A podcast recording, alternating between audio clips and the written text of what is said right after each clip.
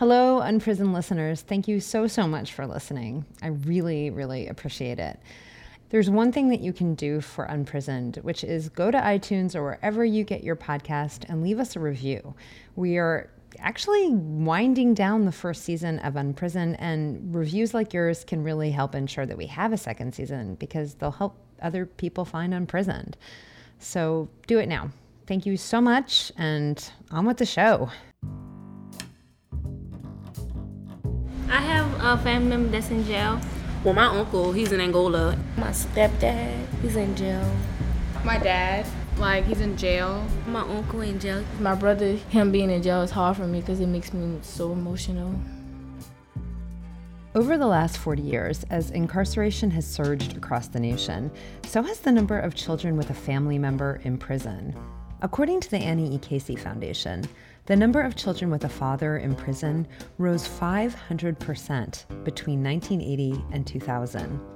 Over 5 million of today's children have had a parent imprisoned at some point during their childhoods. This is Unprisoned. I'm Eve Abrams. For at least two generations, New Orleans has locked up so many of its people that the city's incarcerated more per capita than any other city in America. This has affected New Orleans' workforce, its neighborhoods, and the children in its classrooms. The hardest part is like finding out where he's at or like when his court day is. Yeah, he went to jail on my first birthday. And when he got arrested, he was arrested out there. My dad works as a guard. And he saw my uncle in jail. He's in there for life. These young people attend New Orleans Charter Math and Science High School, Sci High for short. I'd come to an English class at Sci High to play stories about mass incarceration.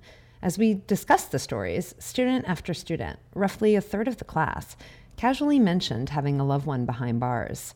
I noticed the same sort of pattern in all the New Orleans classrooms I visited.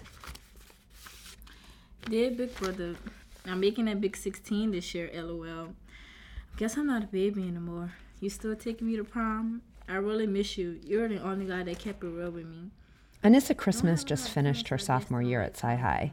She tries to keep in touch with her incarcerated brother through letters. I had some good news. I won first place in science fair. I'm a geek. We're going to regionals. Can't you believe it?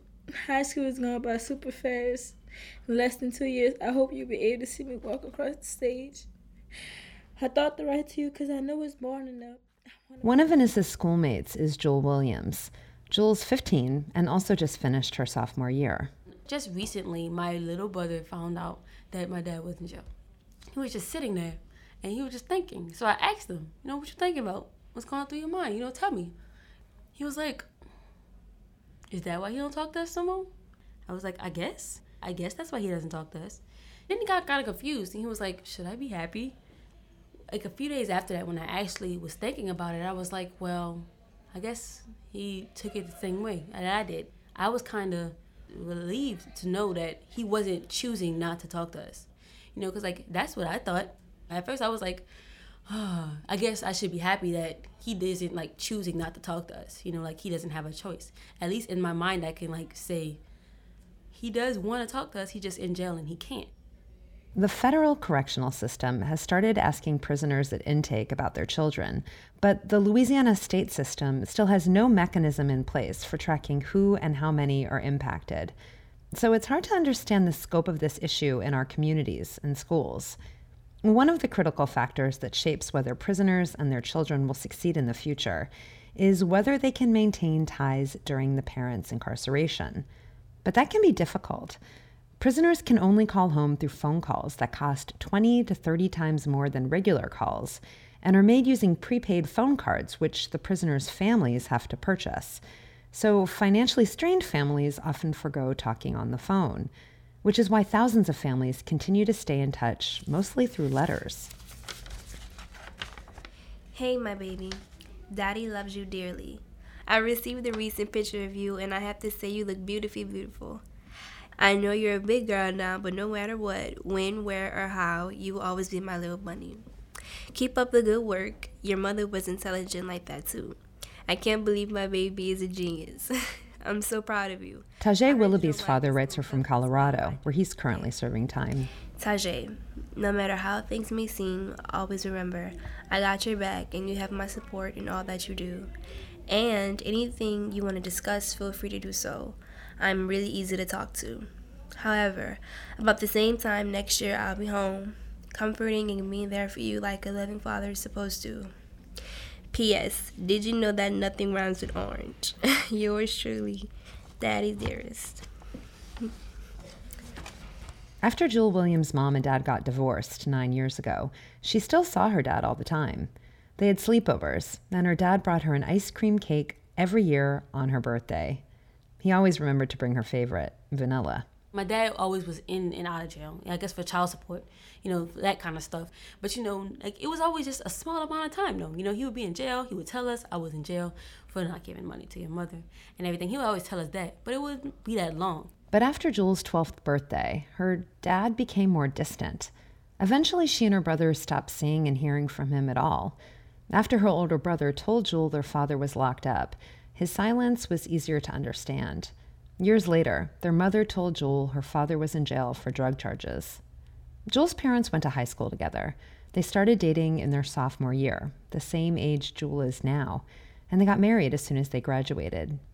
Jewel's mother works as a security guard. She puts on a uniform every day, complete with a badge and a holster. And in Jewel's 15 year old mind, even though her mom doesn't work in a prison, she thought a lot about her mom's job of keeping order, side by side her dad being in prison. It's just, just weird, you know, like when you actually do think that they grew up together and they got married and they've been married for so long and they had so many children together, how could they like drift apart? So like they go down two different roads.